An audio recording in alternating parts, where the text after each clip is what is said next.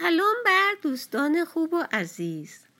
من منیژه صدقی هستم و از من درخواست شده که روزانه یک پادکست پنج دقیقه تا ده دقیقه در مورد تغذیه سالم تهیه کنم. امروز شروع می کنم از دو مواد غذایی که باید در روز مصرف بشه. یک سبزیجات تازه است. شما باید مطمئن بشین که روزانه پنج نوع از سبزیجات تازه در برنامه غذایتون قرار بدین. سبزیجات تازه مانند خیار، گوچه فرنگی، کلم، فلفل های بزرگ شیرین رنگی و یا هویج و یا هر نوع سبزیجاتی که در اون مغازه‌ای که برای خرید مواد غذایی میرین وجود داره می‌تونین استفاده کنین.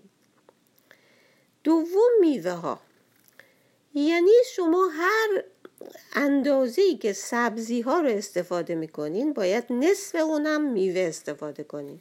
پس برای مثال مثلا اگر روزانه دو گرم از سبزیجات استفاده می‌کنین یک گرم از میوه ها استفاده کنین برای مثال دو یا سه نوع میوه در روز.